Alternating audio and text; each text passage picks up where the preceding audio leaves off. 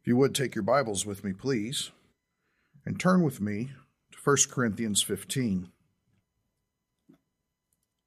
If you are familiar with 1 Corinthians 15, it seems that there was some disruption going on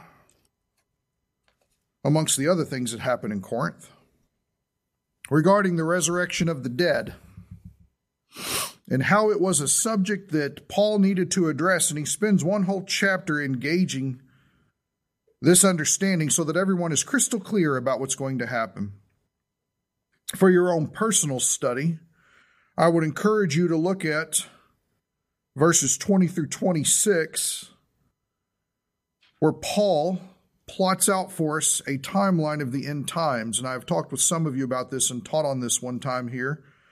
Uh, I encourage you to take your time and meditate on that throughout the week because of the hope that it gives, and because Paul was not foggy in the slightest about the return of Jesus Christ, and especially the rapture of the church. And I believe that this is incredibly important, especially how much the rapture is attacked. In chapter 15, Paul begins by giving us the gospel. And I think that it's important that we read up until the point where we're going to start. Our main text is from 12 to 22, but let's start in verse 1. He says, Now I make known to you, brethren, the gospel which I preached to you, which also you received, and which you, in which also you stand, by which also you are saved, if you hold fast the word which I preached to you, unless you believed in vain. In other words, the gospel has not just a justifying aspect to it, but for the believer in Christ, it has a sanctifying aspect to it. For I delivered to you, as of first importance, what I also received that Christ died for our sins, according to the Scriptures, and that he was buried, and that he was raised on the third day, according to the Scriptures, and that he appeared to Cephas, then to the twelve. And after that, he appeared to more than 500 brethren at one time, most of whom remain until now, but some have fallen asleep or some have passed away. That he appeared to James, then to all the apostles, and last of all, as to one untimely born, he appeared to me also. For I am the least of the apostles and not fit to be called an apostle because I persecuted the church of God. But by the grace of God, I am what I am and his grace toward me did not prove vain. For I labored even more than all of them, yet not I, but the grace of God with me. Whether then it was I or they, so we preach, and so you believed. Now, my hope this morning is that some that are joining us are going to be those who would not consider themselves Christians would not be considered saved, would not be considered redeemed. And I'm thankful that you have joined us this morning. But the one thing that we want to get clear as we step into this hypothetical question that is posed is that the gospel is that Jesus Christ has died for the sins of the world, just as the Bible said that he would, that he has been buried, and that he has been raised from the grave just as the Bible said that he would. Resurrection and the idea of being raised up is mentioned more than 100 times in the New Testament, and it is a profound doctrine. It is replete and indispensable. It is something that is non negotiable. And because Jesus Christ lives, he can actively offer salvation, and for all who believe in him, you will be saved. At that moment of belief, He gives you eternal life as a free gift, and your sins are never to be remembered again. That is the gospel hope of the living Savior of Jesus Christ. But there is a problem. In chapter 15, verse 12, Paul turns the conversation and he says, Now, if Christ is preached, and of course that connects us to 11, so we preach, and so you believed. If Christ is preached that he has been raised from the dead, how do some among you say that there is no resurrection of the dead? Now let's pay close attention to what the contention seems to be amongst the people there. Notice that this is not a pagan issue. This is not something that is being talked about outside of the church, and it's run its way through the grapevine and has come into the church body for discussion. This is an in house issue.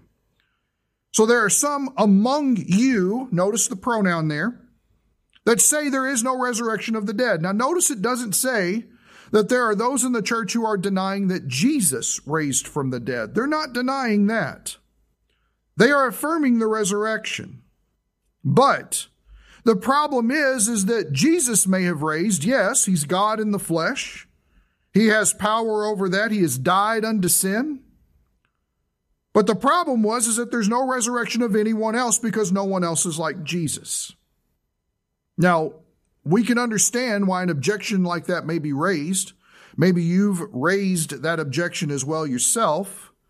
And the reason is, is because, let's be honest, death has become a very comfortable part of life. It's become something that we live in fearful anticipation of, that we look forward to, that if we're browsing through the paper, we often pull the obituary section. Some people that we, we look through, we, we realize that we knew them at one time. Every family experiences the funeral situation. We talk about putting our loved ones to rest. Death is part of our culture. Our culture is actually bent on death. Part of the orchestration of Satan's wiles in this world system is that death becomes something that we see as inevitable and inescapable. So we can understand why there may be some in the church who are reasoning through this idea and saying, well, for Jesus, yeah, because he's God in the flesh. But for everybody else, I just don't know about this. Maybe this wasn't something that was going to happen. Now, why is that important? Because part of the guarantee of Jesus' resurrection from the dead is that we will be raised with him. And in fact, when we start talking about what it is to live the Christ life, it's the affirmation of the fact that we've already been raised with him. We're just not living in the light of that truth. Now, I don't want to touch on that too much because we will be getting into that in the coming weeks.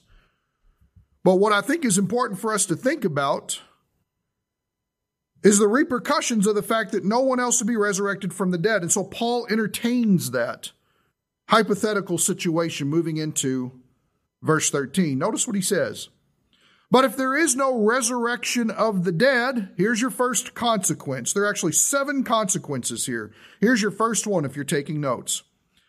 If there is no resurrection of the dead, not even Christ has been raised. Now, this would immediately strike against the mentality that they would have been bringing to the table because they would have reasoned that Christ being God in the flesh and dying for sin had indeed raised from the dead. In fact, there were many people that saw him. Paul goes back and from verses 5 to 8, he talks about the appearances. Even though some had fallen asleep, there were still some alive. You could go to them and they say, Yes, I talked with the resurrection Jesus Christ after his death, after his burial. But Paul says, wait a second, you're missing something. If the dead aren't raised, Christ isn't raised. Now, why is this important? Well, number one, it tells you for sure that Christ was actually dead. Christ had to be actually dead. Theories, the swoon theory, and all these other things that people want to bring to the table that say that he wasn't really dead and that he was just asleep or had passed out or something like that in the tomb, and then he somehow mustered enough courage or, or strength in order to get the rock out of the way so that he could walk out are unfounded in this situation. There's no weight here in this argument. But what Paul does affirm is the fact that Jesus was genuinely dead. Number two, I think that it's important that we think about how believers in Christ and Jesus Christ himself are in a union with one another. They are one and the same because they are considered in Christ. Now, notice the resurrection of the dead seems to pertain particularly to believers, and we'll explain that a little bit more when we get into the ideas later on about those who have passed away, uh, have no hope whatsoever. That was just they've perished and, and, and they, they're dead and they have nothing else going on. We'll find that later on when we get into verse 18. But it seems to be pointing directly to believers. Believers have an incomparable union with Christ. We can never be separated from Him. We are so wholly wrapped up in Jesus Christ that we will never be at any time apart from Him ever in our lives. And when He returns and when He calls us to meet Him in the air, in the clouds, we will be even more physically at face and in union with Him on top of how we're already bound with Him spiritually. So the reason why I stress on this point is because if there is no resurrection of the dead, not even Christ has been raised. Christ would still be dead. And that creates an incredible problem. Notice it moves on to verse 14. And if Christ has not been raised, then our preaching is vain. If Jesus has not been resurrected, I have to scratch my head and ask the question, what am I doing on a Sunday morning? Why am I preparing throughout a week? Preaching Christ is an empty endeavor. That's what this word vain means here. It's actually used twice in this verse. And the idea is completely empty. It's devoid of any sort of substance. It has no meaning. It has no credibility. There is no power. And what it tells us is that Jesus is just a man. And all we're doing is talking about to great lengths just a man. Why is that? because Christ is inseparably positioned with the union of believers in Christ. And if there is no resurrection of the dead, there is no resurrection of Christ. And if there is no resurrection of Christ, there's no sense in speaking. Notice the next part here, the third thing. Your faith also is in vain. What good is it to believe in a dead Savior? Our faith would be without substance. Again, the word is empty. Our faith has no weight. This means that all hope is fleeting. Why did you believe in Jesus? If you remember, the gospel message talks to us about the forgiveness of sins. Well, that's scary if he's still dead. Because what staying power does a Savior like that have? And I think you would say none. Notice that all hope is fleeting. There's no reason to look for better things. Why even bother to pray if your faith is in vain? If your conviction, where you've actually looked at the situation about Jesus Christ and you've said, yes, that is true. Paul says if the dead aren't raised and Christ isn't raised, you're a fool. You've believed in something that's not real. You've positioned yourself to topple. How about verse 15? We come to a fourth thing here. Notice he says, Moreover, we, notice Paul's including himself, are even found to be false witnesses. That's very interesting. This Greek word is the idea of, of spreading a false testimony around to people. It, it's the idea of being a pseudo martyr, to be false witnesses of God. Why? Because we testified against God that he raised Christ, whom he did not raise, if in fact the dead are not raised. What does this tell us? It tells us that only God can raise the dead. And if he didn't raise the dead, then Paul has been giving a false testimony that calls God a liar. He is attributing things to God's credit of which God did not do. Notice again the union of one and the same with Christ and those who are anticipating the resurrection of the dead or questioning it. If this is the case, we're all false witnesses. Why would we bother to tell anybody in the marketplace? Why would we bother to call someone on the phone, to send an email, to post something on Facebook? You're misrepresenting God. Stop spreading the gospel. If Jesus is not alive, don't tell people about it. We would actually be testifying against God. We would be misrepresenting Him if the dead are not raised. Now, here's the one that really pierces me. Number five, notice it says here, verse 16, for if the dead are not raised, not even Christ has been raised. Verse 17, and if Christ has not been raised, your faith is worthless. Now, that's interesting because that's a different word as used before in vain. It's the idea of being useless or fruitless. But here's what it is interesting you are still in your sins. Now, the repercussions that stand behind this fifth point that Paul makes, if the dead are not raised, is traumatic. Number one, it states a very pertinent point that sin is more powerful than Jesus Christ. Now, I don't know about you, but if I'm going throughout my daily life and I'm thinking about the things that intrude my thoughts, the things that I want to spout off and say, the things that want to corrupt my mind, the things that want to uh, appease my flesh, the things that we find ourselves, and we would never use this word, of course, in public, but that we lust after and that we covet after and that we want. And all of a sudden, we recognize that if Jesus Christ has not been raised, we have nowhere else to go but that. That is our normal. And that is a scary thought. Notice that the word sins here is in the plural meaning that our personal offenses committed against God have not been adequately handled by the person of Jesus Christ.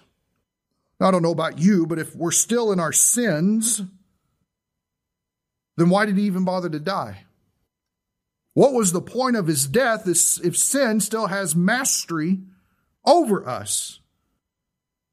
If anything, this stresses the hopelessness. But I don't want to pass by this point too quickly. I want to I want to make sure that we focus in on this idea because we need to think of sin in the way that the Bible handles sin. Because when we talk about the death of Christ and we talk about the threefold spiritual salvation that we've received, when we speak of our justification, we speak of the fact that we have been saved from the penalty of sin, which is death. Now, what does this tell you? It tells you that we have not been saved from eternal death even though Jesus has died, and even though we've believed in him, the reason why that belief would be considered worthless, as the NASB says here in verse 17, is because there is no life. We are still dead, though we have believed in Christ, if there is no resurrection. There's no eternal life. Now, the reason why this is important for us to understand is because resurrection is the Father's authentication that the payment for sins has been approved. That is important. The resurrection is his stamp of acceptance. Why would God allow for someone who died with sin upon them and for sins to be resurrected? if the job that they did in paying for sins and answering for sin was an insufficient one. He would not allow that. Now, I want to show you a couple of scriptures. You don't have to turn there. You can just look at the screen and understand it. If you want to jot it down, it's fine. But I want to show you a few scriptures here. Hebrews chapter 1, verse 3. I want to show you why this issue regarding the penalty of sin is so important.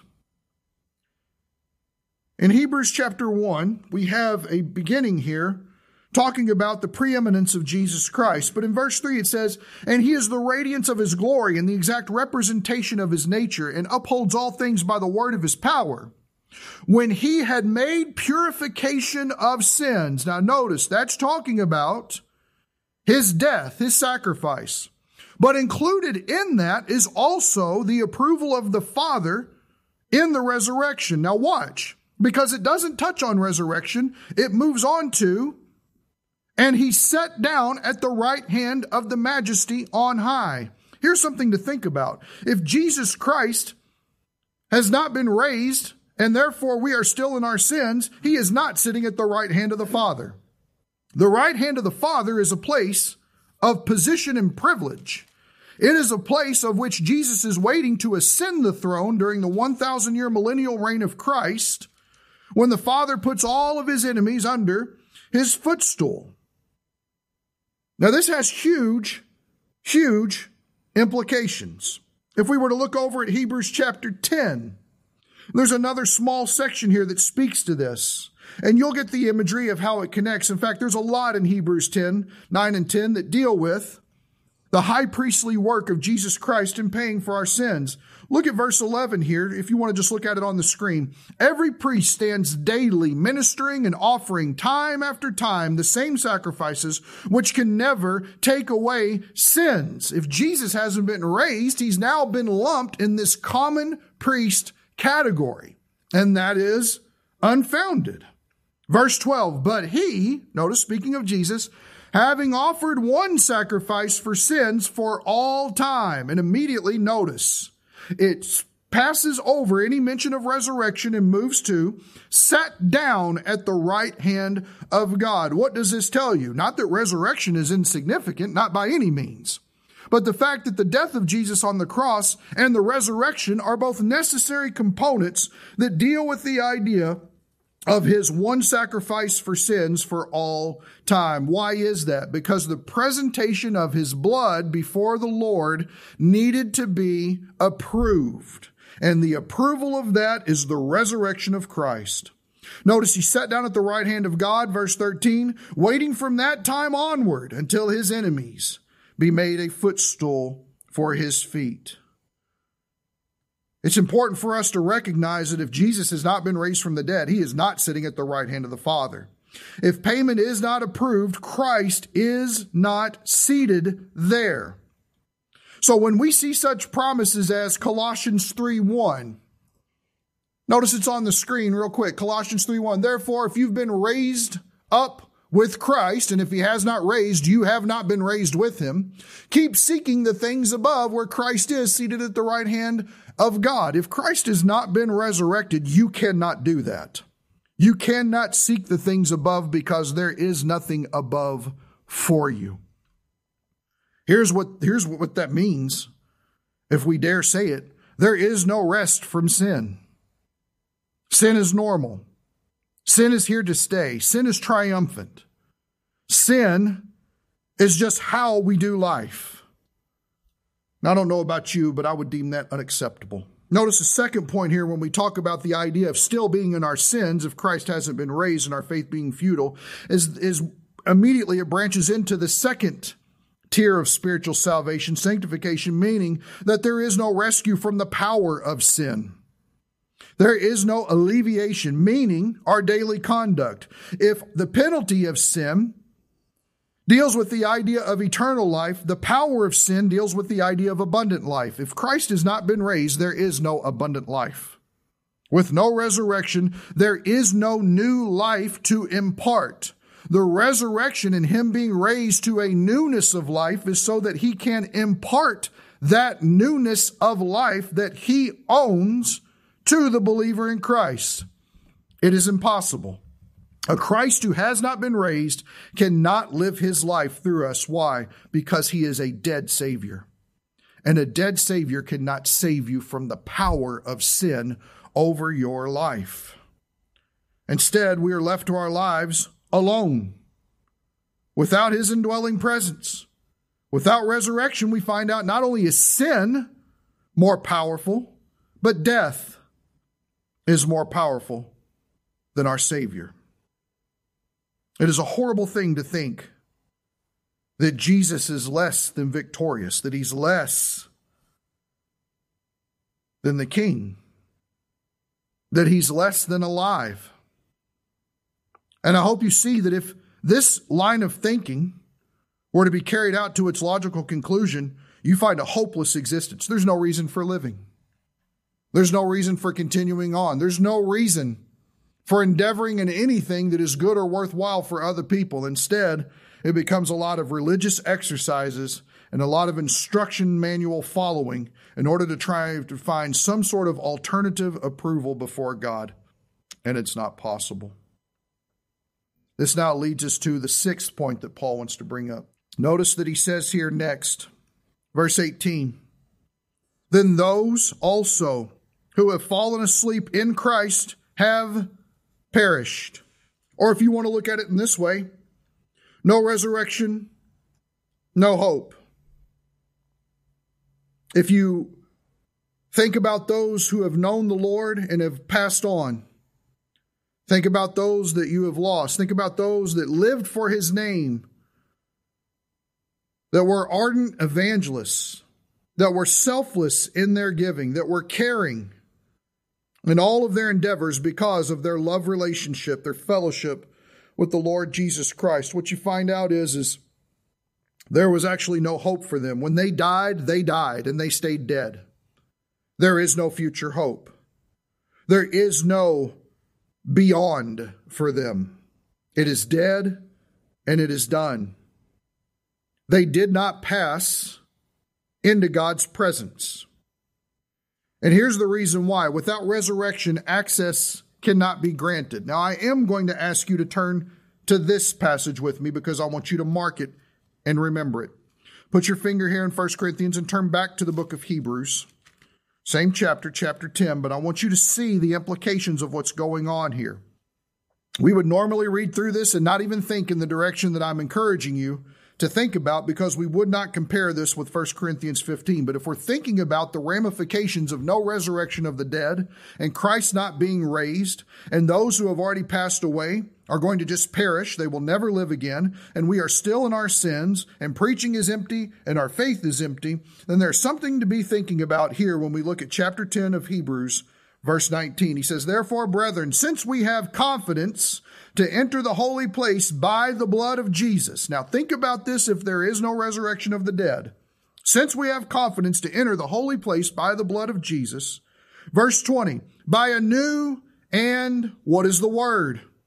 Living way, which he inaugurated for us through the veil, that is, his flesh. Think about this. The way may be paved with his blood, but the door is locked shut because it is not a living way if Christ is not raised from the dead. We not only need the way to God to be paved by his blood, but we need the door to be flung open and for the hinges to be blown off the doorway because our Savior lives. There is no access to God if there is no resurrection from the dead. And if that is the case, those who are loved ones who have passed on before us, who know the Lord Jesus Christ, are found with no life and no access for the hope that they lived for. All of this makes a chapter like Hebrews 11 ridiculous. Here's a last point in 1 Corinthians 15 that Paul wants to make. He says here, verse 18, then those who have fallen asleep in Christ have perished. And notice verse 19, and if we've hoped in Christ in this life only, mark that, in this life only, we are of all men most to be pitied. Because the idea of the Greek word here for pitied is we deserve sympathy from every person because we have had nothing short of a pathetic belief.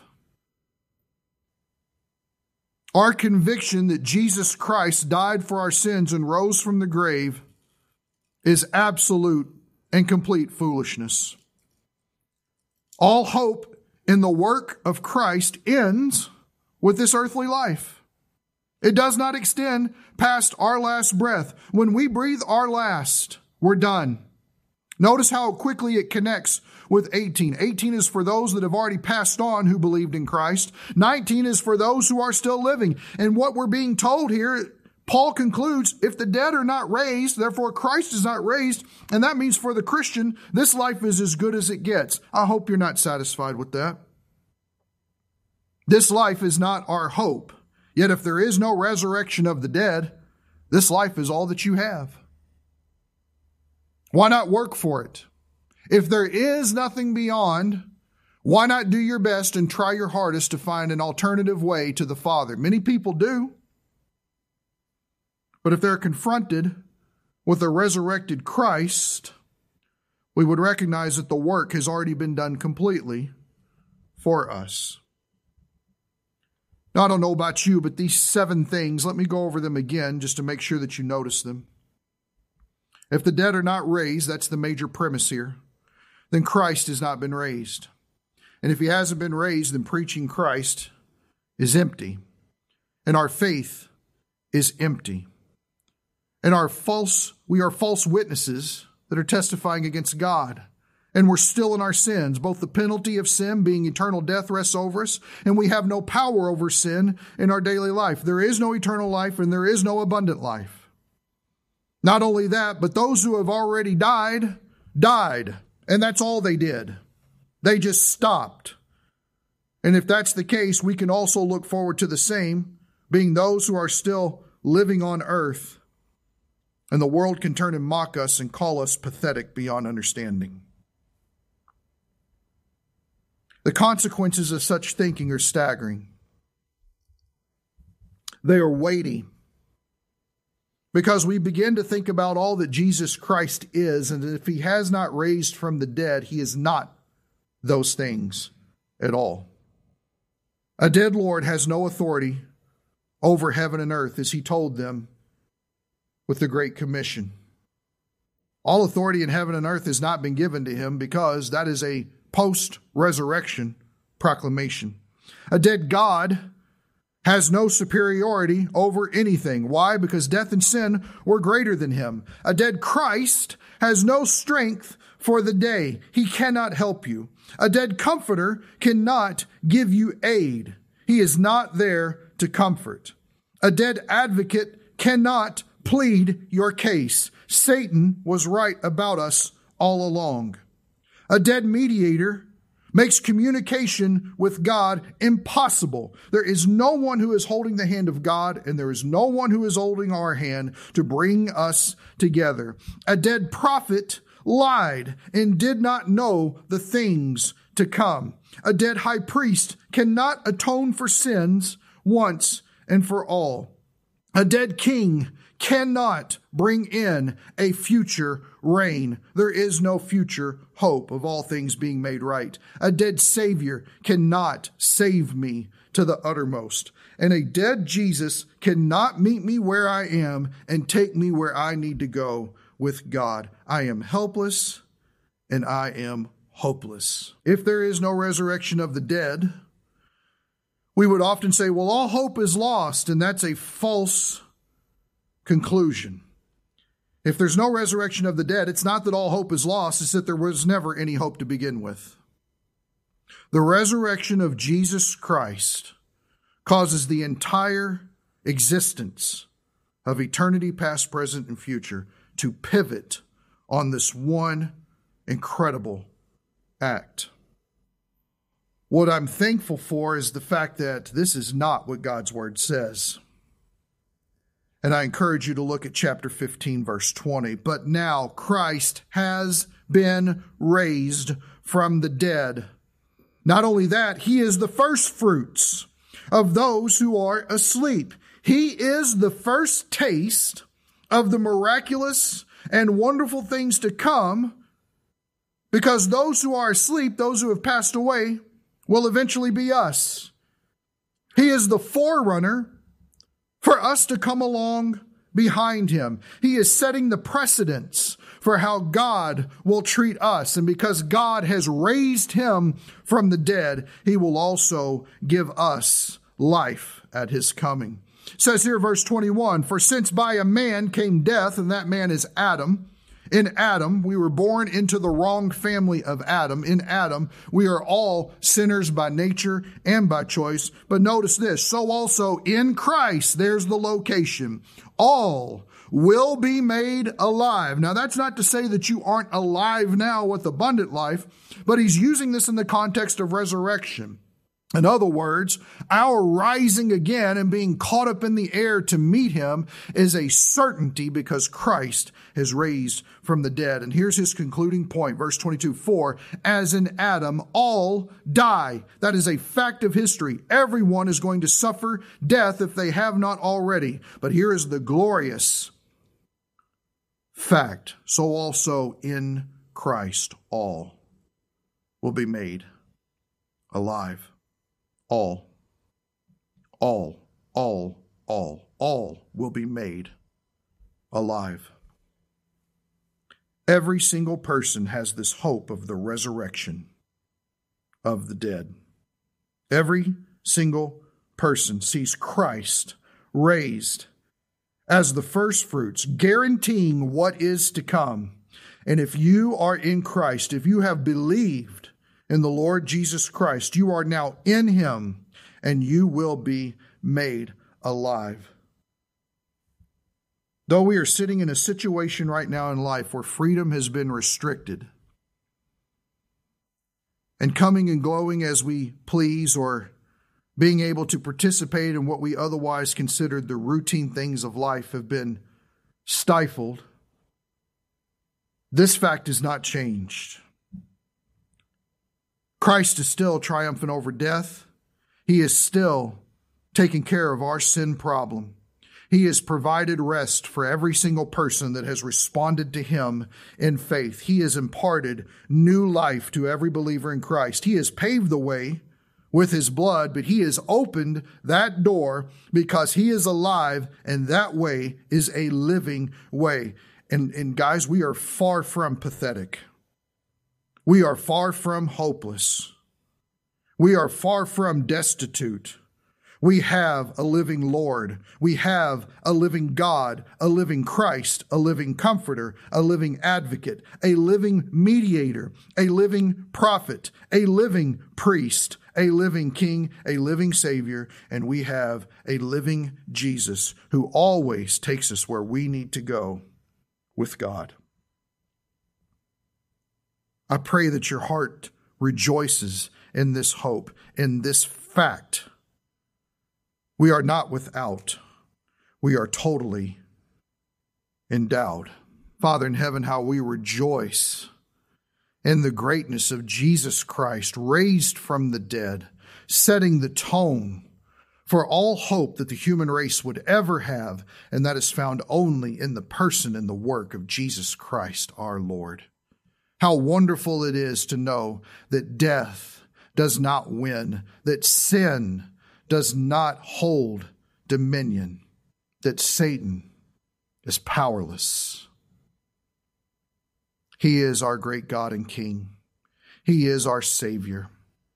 He is our great mediator. He is Jesus Christ, the righteous, on our behalf. Father, it, it seems ridiculous to me that we would have nothing but hope that we would have nothing but an incredible peace and rest because of all that we have been promised in Christ. And it has been guaranteed, it has been sealed, it has been authenticated, it is approved, it has been ratified by the resurrection of Jesus Christ. We are a people of great hope. And as we're commanded in 1 Thessalonians, I pray that we would encourage one another with our coming resurrection. How do we know this? Because Christ has been raised. He is risen. He is risen indeed, and He is a great and glorious Savior, saving us to the uttermost, leaving no stone unturned. No fear need paralyze us. We are completely accepted in the beloved.